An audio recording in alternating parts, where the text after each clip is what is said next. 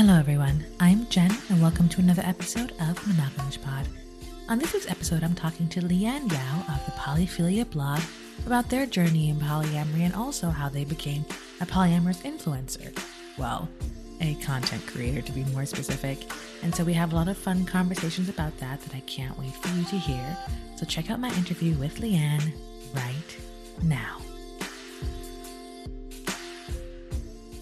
So I have Leanne Yau from Polyphilia blog here today to talk about their journey to polyamory, the influencing aspect of things, and all that jazz. Leanne, thank you for joining me today. Yeah, thank you for inviting me. Very excited. Of course. So, why don't you tell people a little bit about you? I just like to prime them, like who you are, what you do, what you're about. Like, talk to the masses. So yeah, so I'm Leanne. I I'm a polyamorous content creator. I tend not to use the word influencer because like I'm an influencer, but yeah, I tend to say content creator, educator, advocate. These are all like labels that I use. And I'm bisexual. I'm Chinese. I am autistic, and obviously I'm non-monogamous. And I founded Polyphilia roughly a year ago, and it basically blew up in a very short space of time. And now I think by social media following, I've got like the largest platform in Europe dedicated to non-monogamy and kind of alternative relationships in general. So yeah, that that's me. Yeah. When do you say that you started your platform a year ago, pretty much? And now you're at how many hundreds of thousands of followers do you have now, like across platforms? So last I checked, I was at mm-hmm. 73,000 on Instagram uh, 107,000 on TikTok, almost 34,000 on Facebook, and I've and just over 5,000 on Twitter. Yeah, so that's so like you're pushing the 200 plus thousand just like across all platforms and that's like insane. No one yeah. expects those numbers from a, a, non-monogamous page. Yeah absolutely. I think it's just something that has become like a really hot topic in the last year. I think i entered this space at exactly the right time basically and i just rode the wave while it was happening. I was also able to occupy a niche that wasn't particularly saturated. I noticed that there were only kind of two other meme pages who were creating kind of polyamorous memes like at the time and so i got in there and i I started posting memes as well, and they're very easily digestible, kind of bite-sized content that. Uh, and people like that. I think people, uh, their attention spans aren't massive these days, particularly with the rise of uh, things like TikTok. And so posting memes seemed like the best way to go compared to like long form articles and blog posts. And so that's the secret to like how, you know, I experienced basically a meteoric rise in the last year because like I post a lot of like quick content that people can easily digest and just share and laugh at. And yeah, so then I just got in there and it expanded from a meme page to just like a general blogging advice or tweets and that kind of thing. So mm-hmm. it's a mm-hmm. mixture of content I create and content that I curate. And so I like to bring attention to like content that other people are producing as well and yeah, so I do all all kinds of things, and particularly with TikTok and the opportunities that has been creating for me, like that's been like a super fun. Oh yeah, that's amazing. So uh, have you known you were polyamorous before you created this page, or is this like a I decided I figured out I was polyamorous and I'm still going to do this page right away? Was there like a different like time lag in between those two things? Oh yeah, like a massive time lag. I, I think particularly because I do post a fair bit of advice on my page. I don't think I would do that if I just had come in and I'd be like, I've read more than two and now I know everything. Like, no, absolutely absolutely not. So I've been practicing, like actively practicing non-monogamy since I was around 16 years old. I'm 23 now, so it's about been about six years. And yeah, I've got, I would say I've got like a fair bit of experience under my belt. Obviously, I'm not, I wouldn't consider myself like a veteran or anything. There have been people who've been doing this for 10, 20 years. But I would say I have probably more experience than the average person, particularly for someone of my age and generation. So yeah, I started Polyphilia partly at the encouragement of my friends um, because basically I'd become well known at my university for being like the open relationships person. Like a lot of people would come to me for like my thoughts and advice on certain things related to non-monogamy because I was quite well known for that and being quite like sexually confident and open and that kind of thing. And then eventually, like, I noticed that I was just getting the same kinds of questions over and over. My friends were like, why don't you just start a blog and then you can have all your answers in one place and so you won't have to keep repeating yourself, basically. And that's how it started. Like, I started out writing kind of long form blog posts and then later started doing memes and then expanded from there. So that's like the origin story of polyphilia. As for my own origin story, I came into it like fair, yeah, like I said, I started when I was around 16 and had like a standard kind of sexually open relationship at the start. And I think over the years, expanded a bit more to swinging and then like eventually polyamory. And so that was like a gradual thing. Like at first, I wasn't like my relationship wasn't like completely open. It was like sexually open, but we were still romantically exclusive. Mm-hmm. And then later on, I was like, "It this is fine. I don't see why I was like restricting this before. It kind of doesn't make sense anymore to do that." So then went all the way, so to speak. So that's me. And currently, as to what my current situation is, um, I have an anchor partner slash nesting partner of three years. And so we live together. We're not married. We don't have kids. And both of us have a smattering of other partners slash lovers slash friends benefits slash like whatever friggin' label that you want to use. yeah, that. yeah, yeah. Like sometimes I think it's just how many partners do you have, and you're like depends on what you count as like a partner. If we're talking like serious romantic entanglements, I just have the one at the moment. I think I think my my existing anchor partner has raised my standards quite a lot, and so I'm surprisingly picky. But Not surprisingly. Like, why would you say surprisingly? oh, I just like I think that in the early stages of polyamory, quite a lot of people are like they're like their their like eyes are bigger than their stomach and there's this urge to like just go wow i can experience like all the love possible and then they get like massively overloaded. Like that's what i'm referring to. But then i think i, I never experienced that. I think there have been moments where i've struggled to like schedule things but then not so much where i've been like i'm just going to connect with every possible person that i can. I think that's a very common pitfall though. Yeah. so so yeah but i do have a lot of kind of casual entanglements. And I are in, in different cities and that kind of thing and I see them every now and then. And uh, yeah it's been a it's been a good time.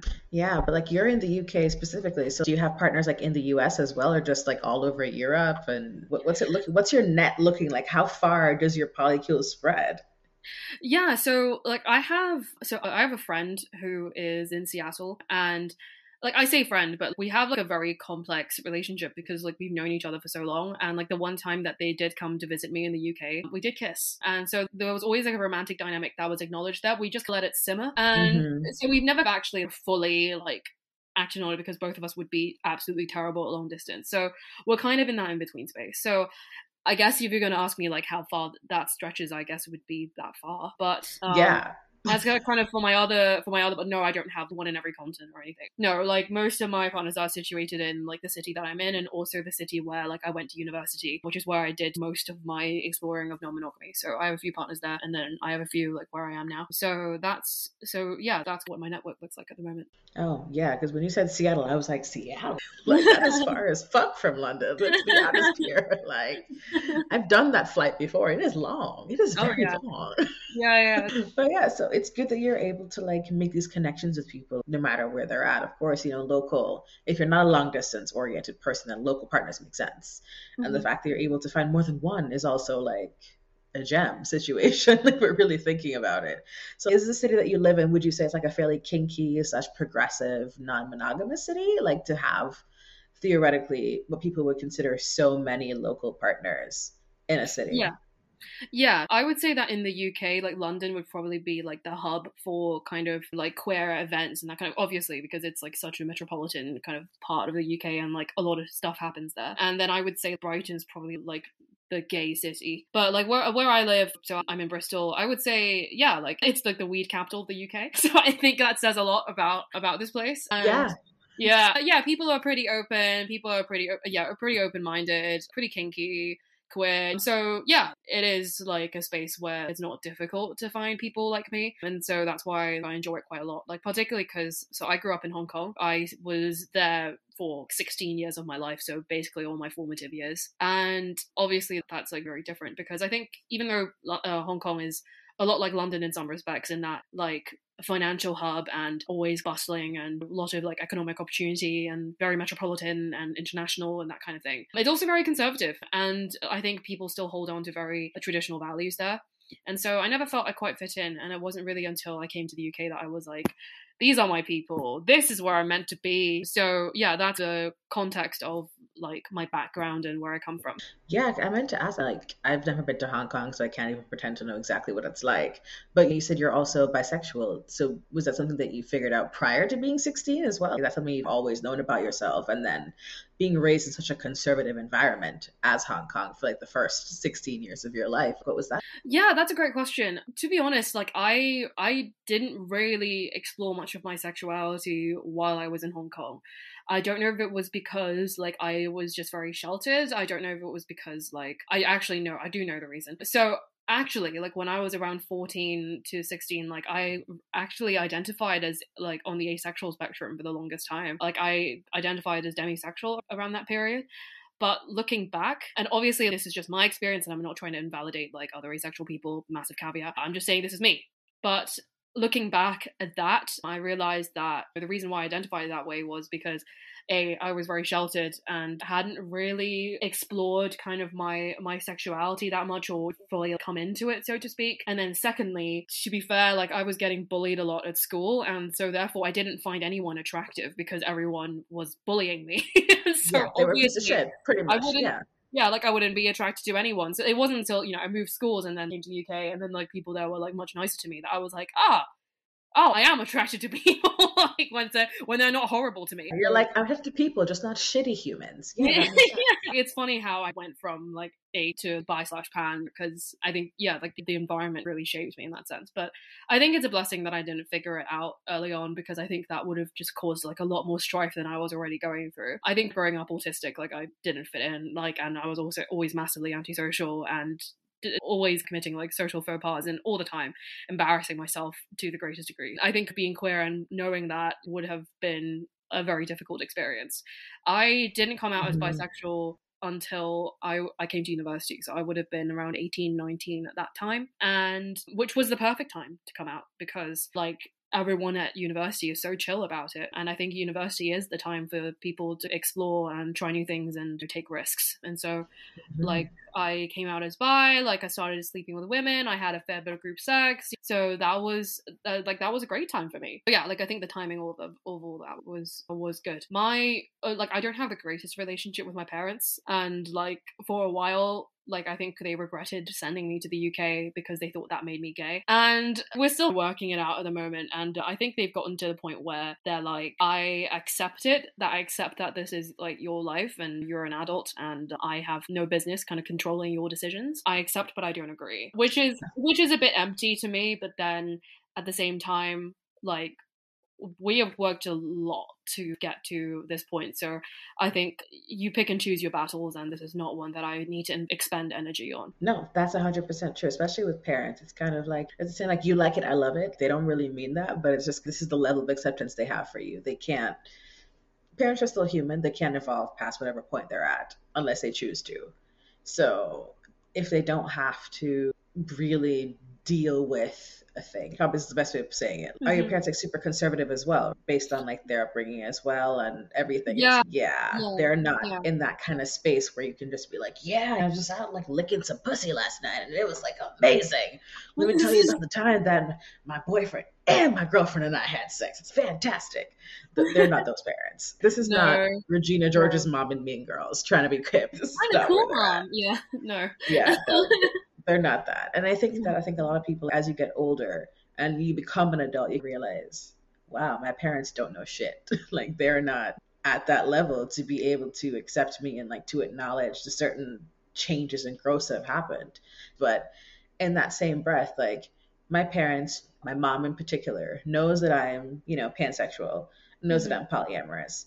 Does she understand what any of that really means aside from the fact that I can have boyfriends and girlfriends and sometimes at the same time, like not quite, mm. but you just meet them where they're at.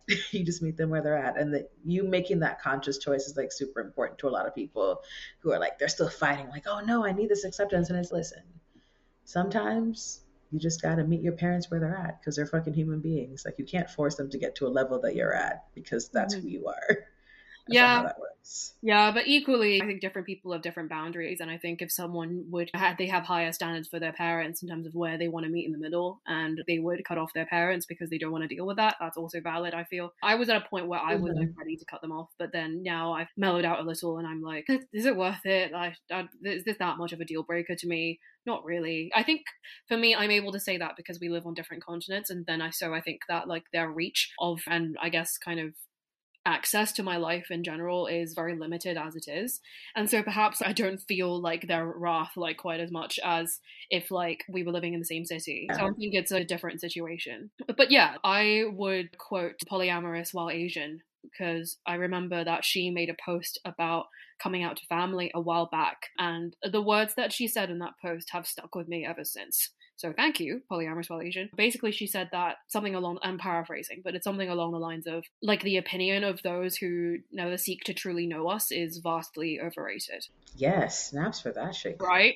it gave me chills. yeah, like I read that and I was like, that was incredibly like affirming and validating. If you're listening to this, Michelle, like that was genuinely like immensely impactful and i'm sure it was for many other people as well anyway yeah go follow her like i think she, she and i are like possibly the only the like main two kind of polyamorous Asians who are frequenting like the polyamorous yeah like influencing space. So yeah, it's great fun being alongside her. Yes, no, absolutely. Like I was also doing my research, you know, when I was talking about bringing on Asian guests, and I was just okay. So we have two. there are a couple yeah. that exist in like the swinger ish space but mm. swinging and polyamory are not the same thing. They overlap a lot, but not the same thing. Yeah, yeah, not the same. So it is interesting. So have you had any kind of like internal struggles related to your upbringing in Hong Kong versus like the wild, quote unquote, reckless life that your parents say you're living in the UK since it made you gay and shit? I think that given that I grew up autistic and I was diagnosed at a very young age, I've known for a while now, I didn't fit in anyway.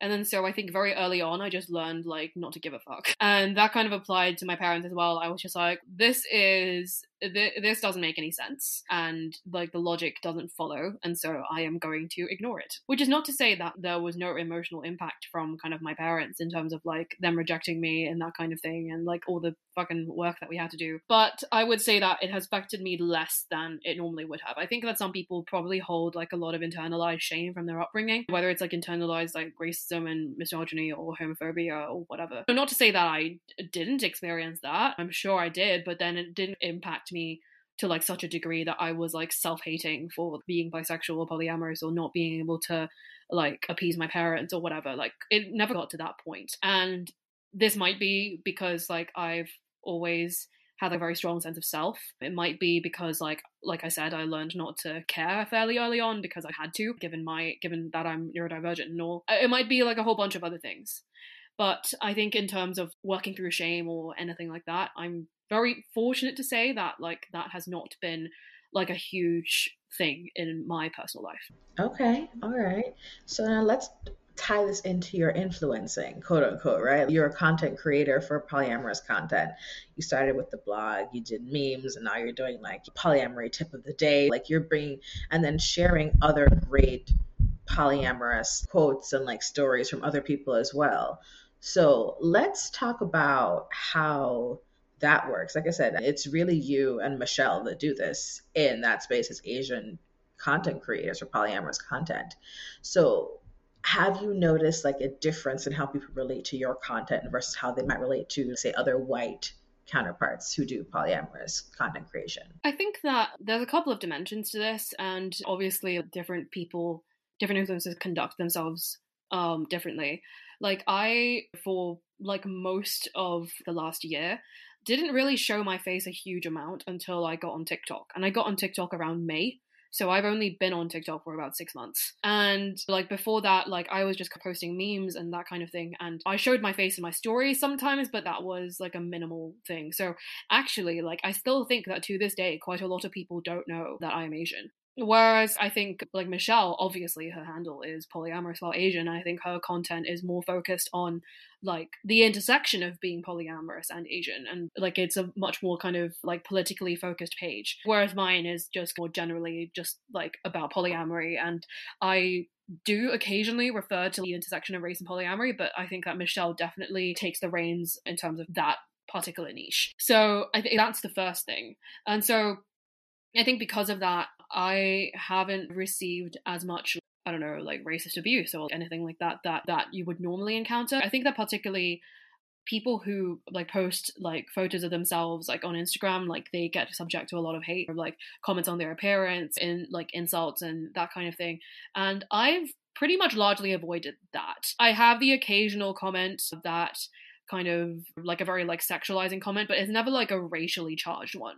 Yeah, but that's largely due to the type of content I post and how much I show my face on my platform on a regular basis. Like I've seen like a fellow content creator, uh, Avita Sawyers, so at Lavita Locker 34. I remember like she posted a photo of her like in some really fancy lingerie one time, and then got like some horrible racist comments like on like on her post, and I was like, Jesus Christ, that's that's not okay. And yeah, I haven't received anything like that. I have, however, I have, however, received kind of comments about not presenting autistic enough. There have been two or three instances where people have like privately DM'd me and just gone, I don't believe that you're autistic. One was from an actual, another person who claimed that they were also autistic and they were like, You're able to look at the camera and smile and therefore you're not autistic. And I'm like, that's a very arbitrary measure to decide whether someone's autistic or not. And also, fuck you, I got yeah. diagnosed, go away. And so people have said stuff like that. And I think people, I, I think people fail to appreciate that. Like, the autistic experience is extremely vast and varied. Like today, like I was doing a presentation with Polly Pages on a polyamory day. I was talking about neurodivergence and polyamory, and like we had to put so many caveats throughout the presentation, going, "This is my lived experience. It may be different from your lived experience. There is a lot of diversity and variety, like within this community itself." Yeah,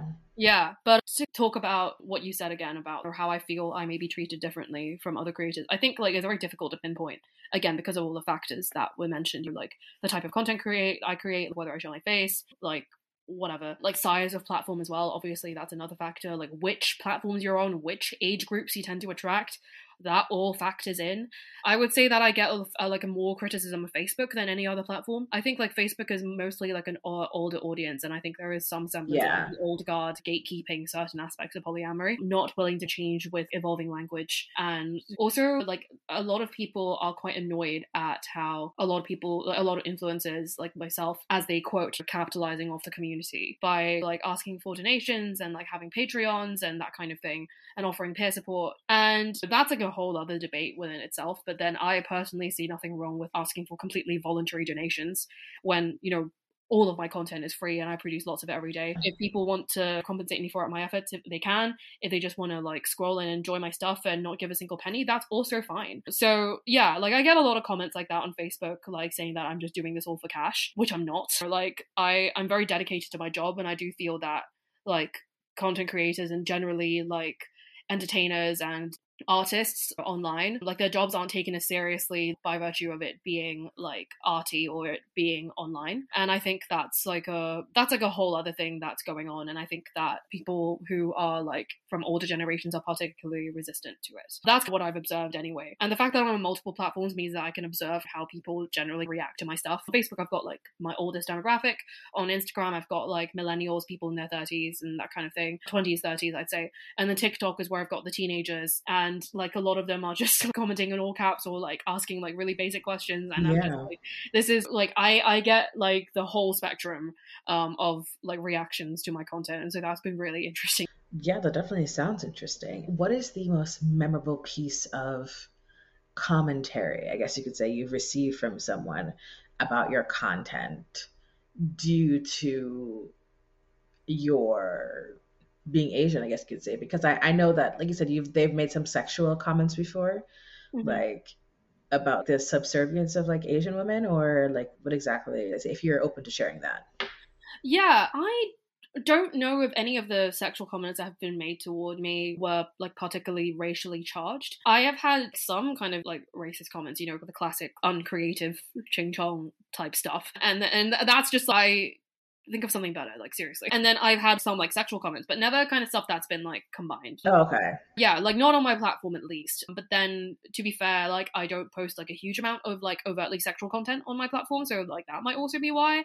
Um, like I don't post like thirst traps and that kind of thing. Uh, which is not to say that like people who do post thirst traps are like asking for anything like that. But I'm just this is just not something I personally do. And so because of that, like people haven't been like making those kinds of comments in my direction. I've been sent like dick pics like in or like on Instagram and uh, I reported them and I got uh, like a banned from Instagram for a little while, and also had like my kind of monetizing um, things like taken away from me for a good few months, which was extremely annoying. Wow. And yeah, so I think in terms of like most instance of criticism or well, uh, not criticism, but just you know, like harassment, that's probably the most memorable one because just because of how grossly unfair it was. And yeah, Instagram needs to sort itself out. I always encourage other influencers to put their eggs in multiple baskets because like if one platform goes down and you're only using that platform, then like you're fucked. So yeah, absolutely. Yeah. So that's why I've been expanding to TikTok and regularly producing content on multiple platforms because you never know what might happen to one of them. It might go down the drain, like it might be bought by another company and turn shit. Like you don't know.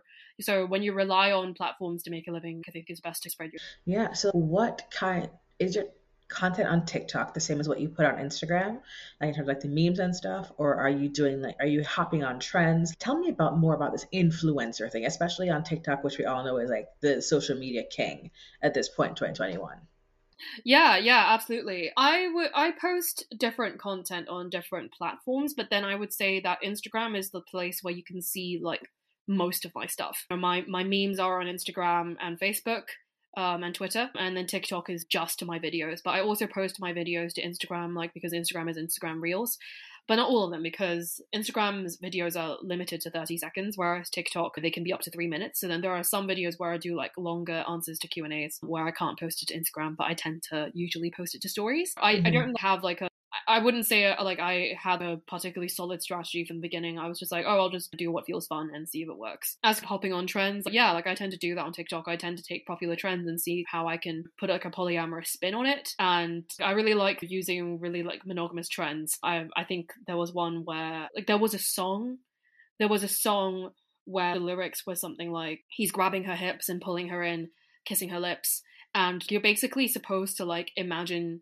you're supposed to sit there and imagine your crush like doing that with someone else and then you film your reaction. You film how like jealous you look like while you're thinking about your crush pulling someone in and kissing them and that kind of thing and yeah. i made a video where instead of like me looking increasingly enraged like i was smiling because that is the response that i would have to the person i love like being involved with someone else showing like compersion and how that kind of diverges from the mainstream narratives of if you love them then you have to be really possessive of them and if you care about someone then you're really jealous all the time. So it's that's like an example of the kind of thing that I would do to turn content on its head. Okay, and so you're doing this pretty much on your own. Do you have anybody else that you work with, or is just like, this is the Leanne show?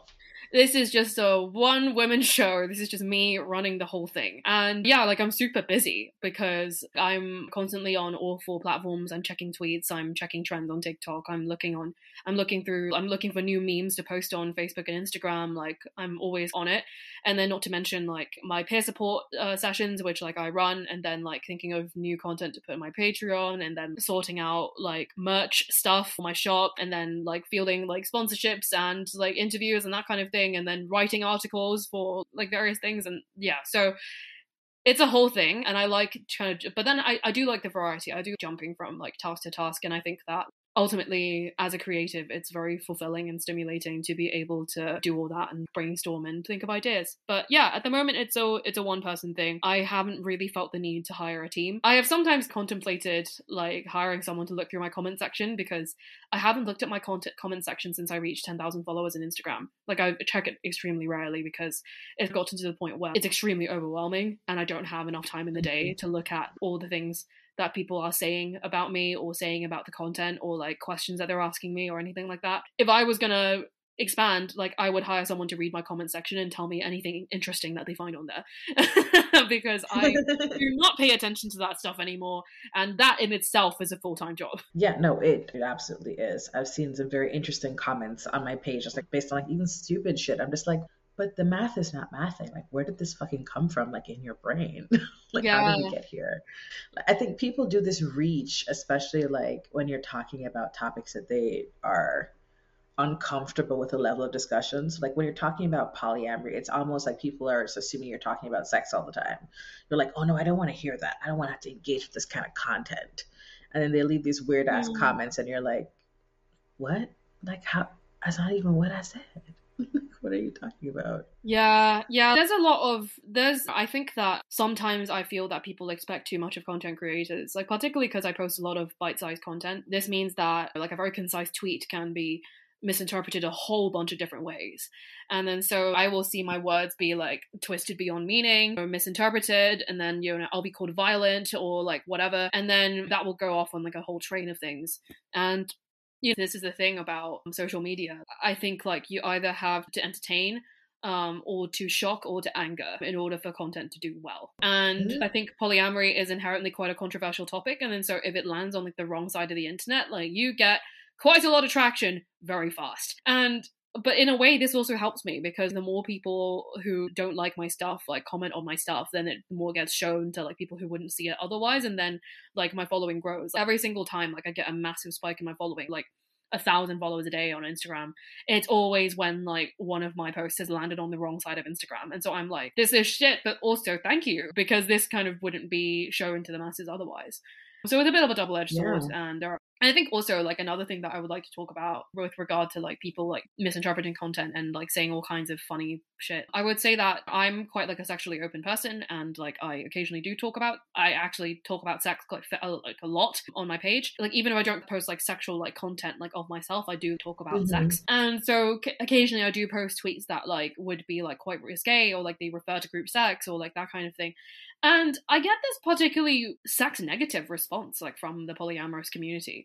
Like I think that the polyamorous community have backwards in a way like where like we mm-hmm. spend so much time defending ourselves uh, from not being associated with swingers that we've gone the other way and tried to claim that none of us have any sex at all because like i swear like every single time i post something like even vaguely like uh, sexual or risque like people will be like this isn't polyamory and i'd be like i'm while some people in the polyamorous community do have group sex to express like their affection for their partners and that is a part of non-monogamy even if it isn't necessarily a part of everyone's polyamory. Yeah. and so it's it comes out of nowhere. It's really strange. I had a recent relatively recent post where someone was talking about how like they had this fantasy of being like passed around by their partners. And obviously they're referring to they're objectifying themselves and making it into a kink kind of thing. And like the comment section was truly wild. Like a lot of people were just going this person is like sensationalizing assault when this person was clearly talking about like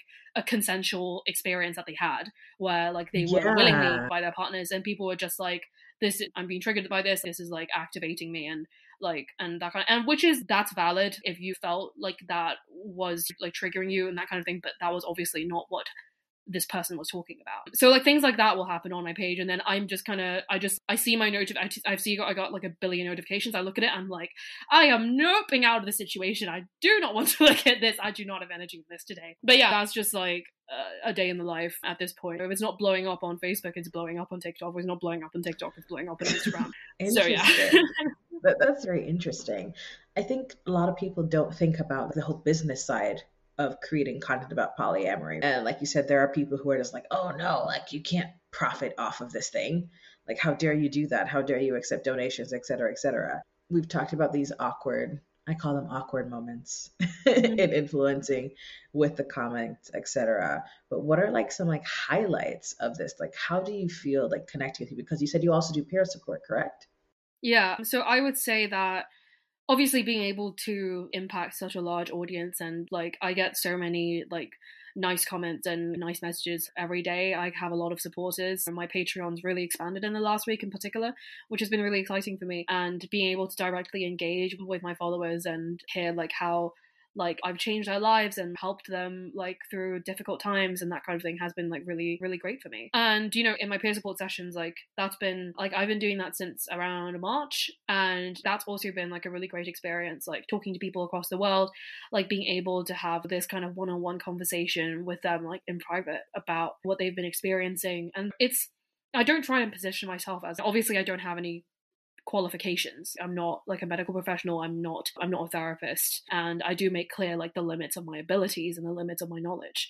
but then I think that like for particularly for people who live in quite rural areas or perhaps live in more conservative countries where polyamory or non-monogamy are not as accepted like being able to talk to someone about what they're going through like talk to like a neutral third party who isn't directly involved in their kind of personal life and being able to get like a second opinion on the situation and talk about it as friends without any judgment or kind of invalidation it can be really healing and has been really healing for a lot of the people that I've spoken to. And sometimes like all I do is just sit there and listen to someone vent or like I've had sessions where all I've done is just sit there and comfort someone through what, what's a very difficult time.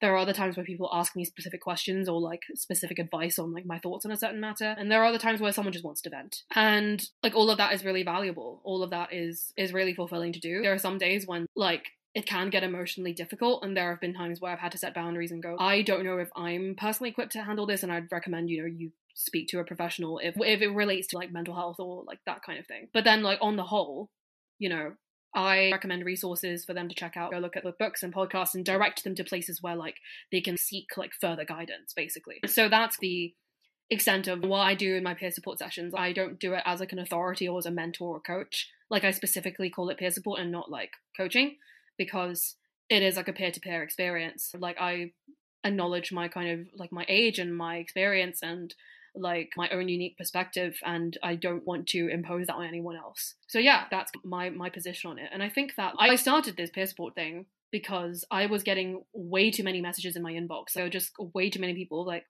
privately messaging me, like asking me for an hour of my time to talk them through their situation. And I'm like, like, my time is not my time is valuable. Like my time is like I I have to invest it, invest my energy, and pick and choose the things I want to invest my energy into. And frankly, it's not.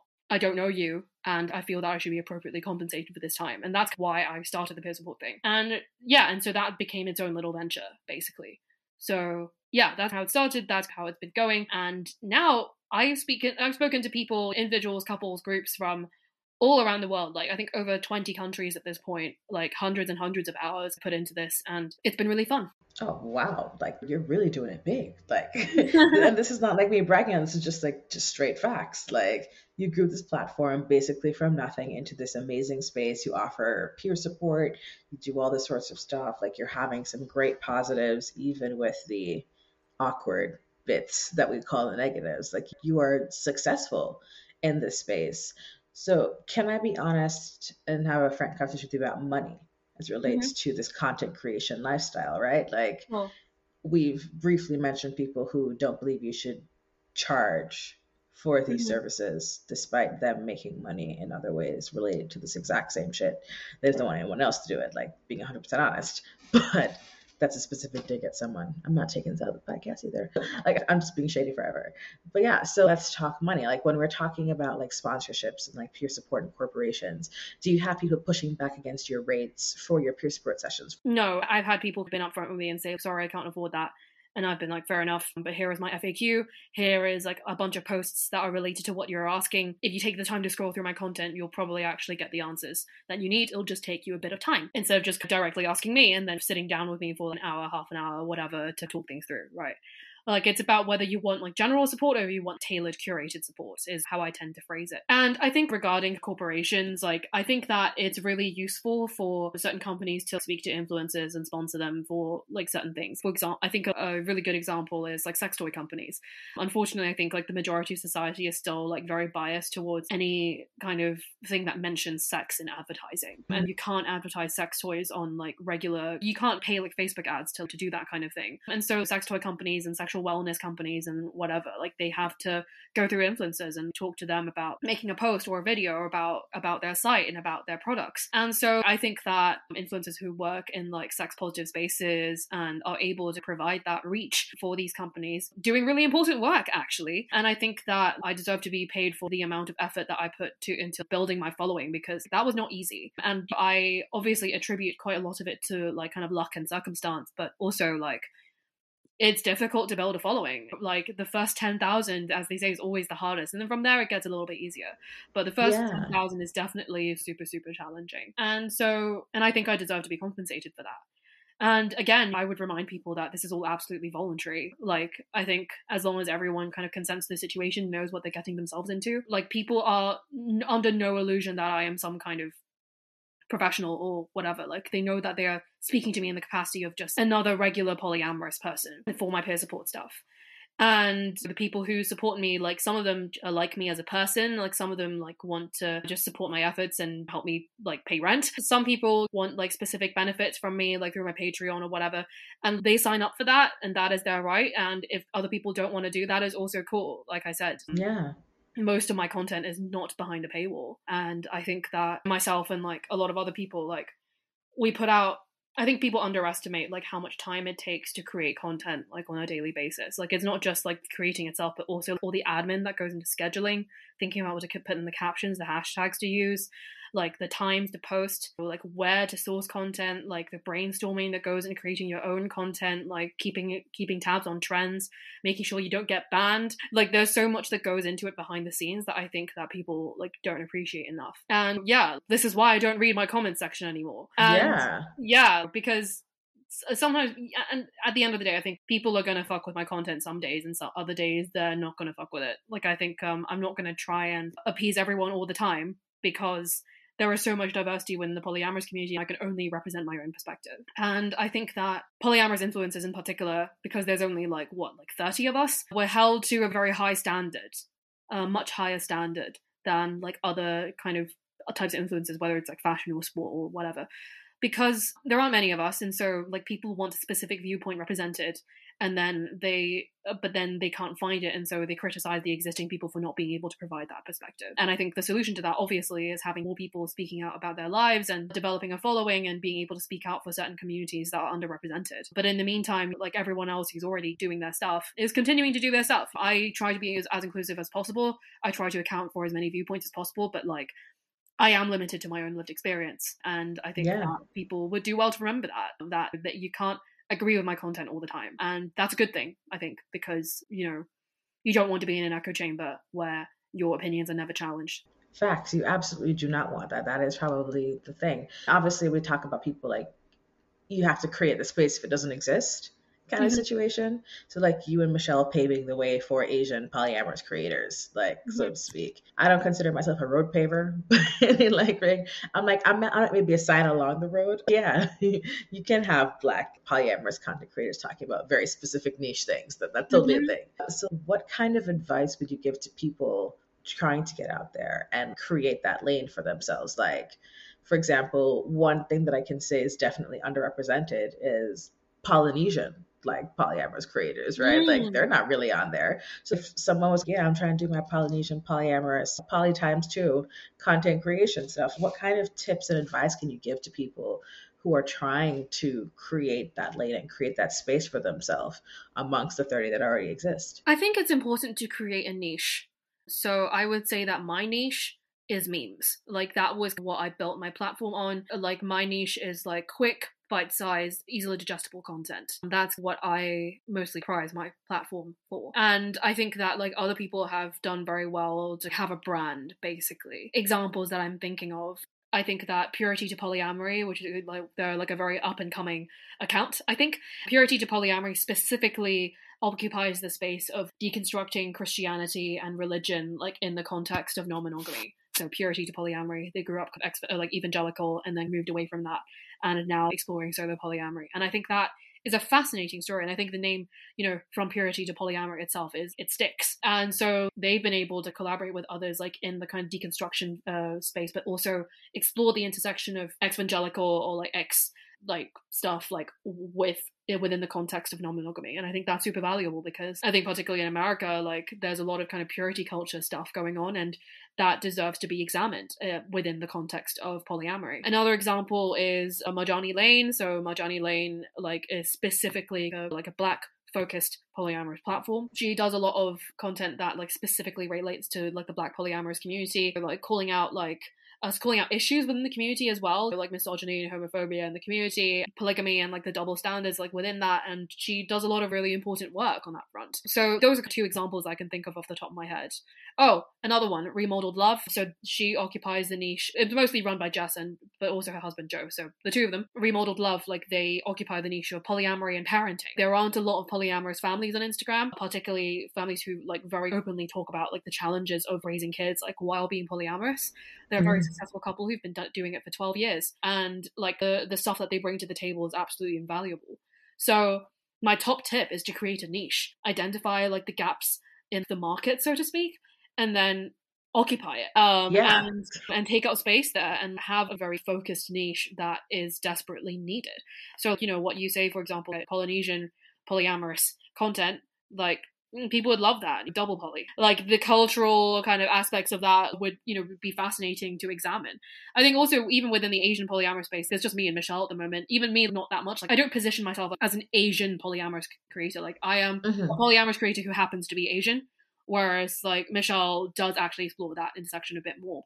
And absolutely, I would welcome more people to enter that space and speak out about being Asian, like, and non monogamous, because I think, like, race and non-monogamy in general is a topic that isn't explored enough particularly given like Yeah. you know like the colonialist roots of uh, monogamy and all that kind of stuff which i'm sure you already explored with anti-mononormative. So yeah anti-mononormative another example of a niche that's being occupied like specifically exploring like indigenous roots and questioning like an undo like the, the roots of monogamy and capitalism and that kind of thing. That's super fascinating stuff. There's so much to explore there's so much to to examine and so many new perspectives to be offered. And i think like now is the right time to jump in. Like now is the time to like really jump on this bandwagon. I think the pandemic has led a lot of people to really question their own identity. I don't know if you've noticed this a lot of people have been questioning Yeah. queerness, monogamy, questioning their relationships generally, and have come out of the pandemic with like a whole set of new self discoveries. I think it's partly because when you've got nothing to do and you're stuck at home, and there's a lot of time for you to think those thoughts that perhaps previously your mind was too busy to think. And so Yes. you kind of come to a lot of realizations that way. I had three friends come out to me as trans in the space of a single week, like in the middle of 2020, which I think says a lot about like the impacts that the pandemic has had, but also the number of queer friends that I have. I think once you're a bisexual woman, you just collect queer friends like fucking infinity stones, right? Like you're just like a hand fucking full of them. Like, yeah, bitch, I'm Thanos, motherfucker. I got all these goddamn queer friends. I'm like, amazing. Yeah, yeah, absolutely. We all stick together. So yeah, and so because of that, I've noticed that as countries are opening up, relationships are opening up, and like Cosmopolitan and like Refinery Twenty Nine and like all kinds of like media publications are posting a lot more content about polyamory non-monogamy about how to open a relationship how to deal with jealousy how to deal with your partners how to deal with multiple breakups all that kind of stuff that's being explored. And it's very like a ripe ground for like exploration. And yeah so i encourage all kinds of people to get into that space and so like the more the more diversity of opinion we have people will start stop like badgering me for not being able to represent their opinion so much. Like, i really appreciate that. So yeah that's what i would say. Find a niche and occupy it and understand that there's so and even if you don't occupy a niche there's so much ground that can be retreaded and like you can offer your own unique experience and your own kind of like personal life and offer it to the masses. And i think the more people speak out about being openly non-monogamous the more people will normalize it and will get to a point where it's not going to be automatically associated with being manipulative and narcissistic and like unethical and all that kind of stuff. We were Jen I were talking like just before the beginning like of this podcast about how we've gotten to a place in terms of queer representation in the media like we can have awful queer characters as in we can have queer characters who are bad people and it's not going to make the entire queer community look bad so an example that I raised was the politician, in which like every single person in there is bisexual and is a horrible person. But it's fine, and it's not Yeah. going to make them look like all like bisexual people are bad or whatever. It's just this is a horrible person, and they happen to be bi. Whereas I feel like we haven't gotten to that point for polyamorous people yet. I feel like there isn't enough good representation of polyamory for there to be like acceptable bad representation of polyamory. And so that's a progression that. I yeah. So that's a progression that I would like to see. Oh, absolutely. Like I said, we, we think about what's been on TV polyamory wise. It's never really like polyamory, right? It's usually like some form of polygamy. So you have the Mhm. Seeking Sister Wife, Big Love. I think the Mhm. only real polyamory show we had was Polyamory Married and Dating, that reality show with Kamala Devi and her husband and all those people. Mhm. Or just like looking at episodes of Real Sex on HBO, which is a throwback, an oldie but a goodie. Yeah, like I haven't actually seen any of those. I I was thinking more like stuff on Netflix, like the swinging stuff that was going on the recent episode of You. There's the whole uh, train wreck of a TV show, Sex Life. There's Wanderlust. There's You Me Her, which was also a fucking train wreck. Um, yes. yeah, Yes. We and talked about that show extensively Yeah. on the podcast. Yeah, yeah, Yeah. And there was a couple, there were two couples in The Politician, and yeah, so that that was like fun as well. So yeah, like I think there's still a lot of a lot of ground to be explored there. And actually, now that I think of it, creatives, like if you don't want to go into content creation, write a book, write a script, please pitch something to these network executives because what is out there at the moment is fucking awful. like, yeah, and I, am sorry. Yeah, and I'm also tired of seeing triads on TV, aka oh, monogamy yeah. 2.0. Yeah. Let's stop putting closed triads as the epitome of polyamorous representation. Let's do something else. Like, how about like a relationship anarchists?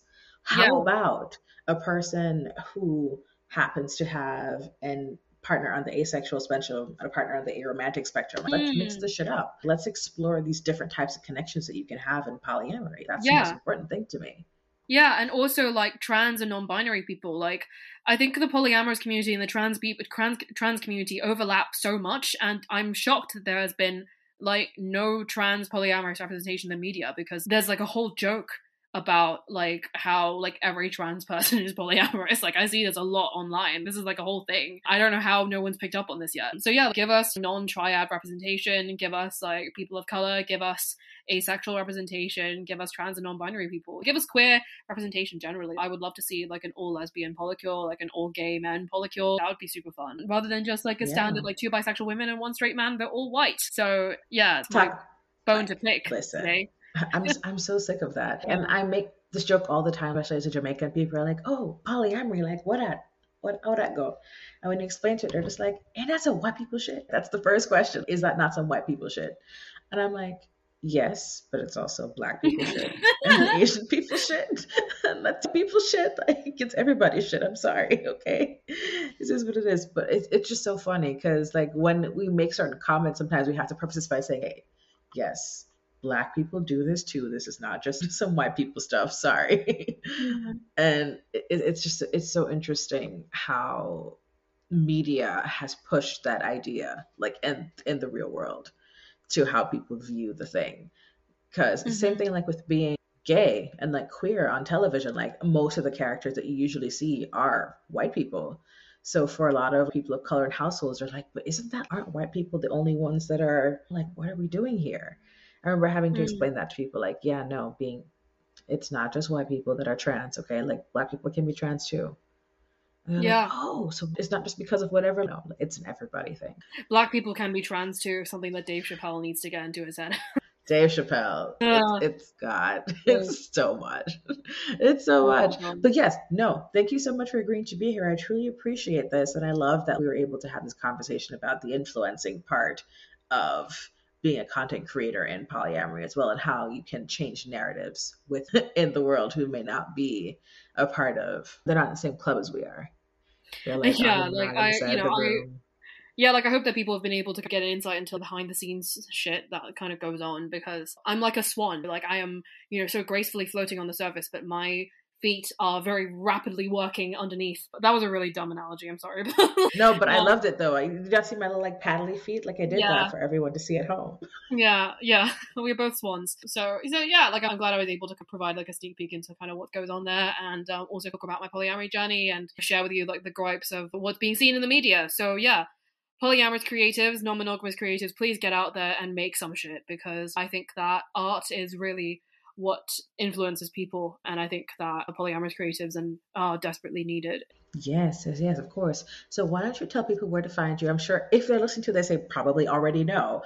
But just for the ones who may not know who you are by some stretch of the imagination, why don't you tell them where to find you? Sure. I'm at Polyphilia blog. So that's P O L Y P H I L I A B L O G on Instagram, Twitter, TikTok, Facebook, Patreon, probably a bunch of other places as well. But you can find me at the same handle on pretty much every every kind of main social media platform. I post content on all those platforms on a daily basis. And I have a Patreon, patreon.com slash polyphilia blog, and I also sell merch at polyphilia shop dot a dot redbubble.com so just a lot of non-monogamy relationship anarchy merch kind of queer merch that kind of thing. And it's black friday at the moment although it probably won't be by the time like folks hear this but everything's on sale. Everything's constantly on sale on redbubble so yeah just check that out. And obviously i offer peer support. More information about that can be found like on any of my social media like in the link in my bio. And yeah, that's it from me. Yes, awesome. Okay, so you guys heard from Leanne first. All the places to find her.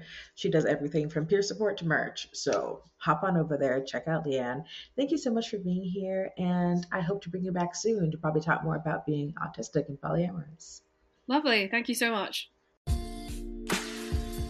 Once again, I would love to thank Leanne for being on the podcast and talking to us about her journey into polyamory and also a bit about the polyamorous content creation lifestyle.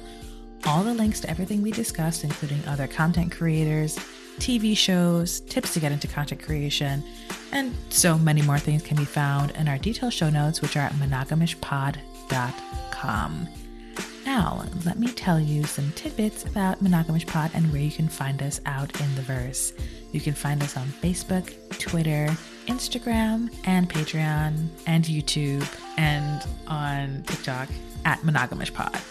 Like, that's really the standard tagline everywhere. You can always reach me anywhere there.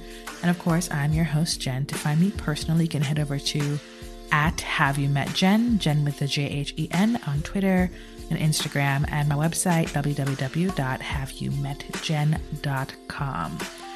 Now, the video episode is supposed to be out for this, like right now as I'm dropping this, but unfortunately, that is not going to happen my laptop is doing the most, and so the video episode will not be up immediately as this episode drops as usual.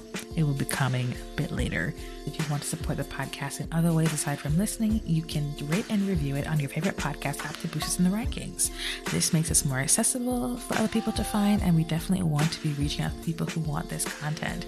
You can also tell a friend. Share the episode with your friends and family, especially during this holiday season. Y'all got those long drives ahead of you. Put on Monogamish Pod.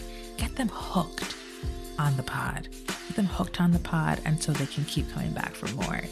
Can also spend some money on the pod to allow me to keep creating some amazing content. And of course, you get some benefits too. Once you subscribe to the Patreon, you can get bonus content, you can get t shirts, stickers, lots of amazing things. Our merch shop, if you just want the merch outright, you can head over to our merch shop and purchase anything from there. monogamishpod.threadless.com. Patreons, of course, patreon.com slash monogamish pod. Yes, type in that way because 18 plus. And of course, there's also Anchor support. You can head over to our anchor.fm slash monogamish pod, click on the support button, and you can just eh, throw us a little something, something our way every single month for as low as 99 cents a month. Like, look at that. Isn't that amazing? There are other ways to support me more directly. You can find those, of course, in any of the links that I mentioned in our detailed show notes and on the website. So I think that's all I have for you guys today. One thing I want to say, of course, is happy holidays to you guys. Wishing you guys all the best for the new year. Our next episode will drop around New Year's Eve, New Year's Day ish. I'm not looking at a calendar right now, but I know it's the week of New Year's. So I'll be dropping an episode then. Can't tell you what it's about yet because, um, well, it's a secret. It's a surprise. So, once again, I'm Jen, and this is Monogamish Pod. Thanks for listening, guys. Have a great holiday, and I'll catch you next time.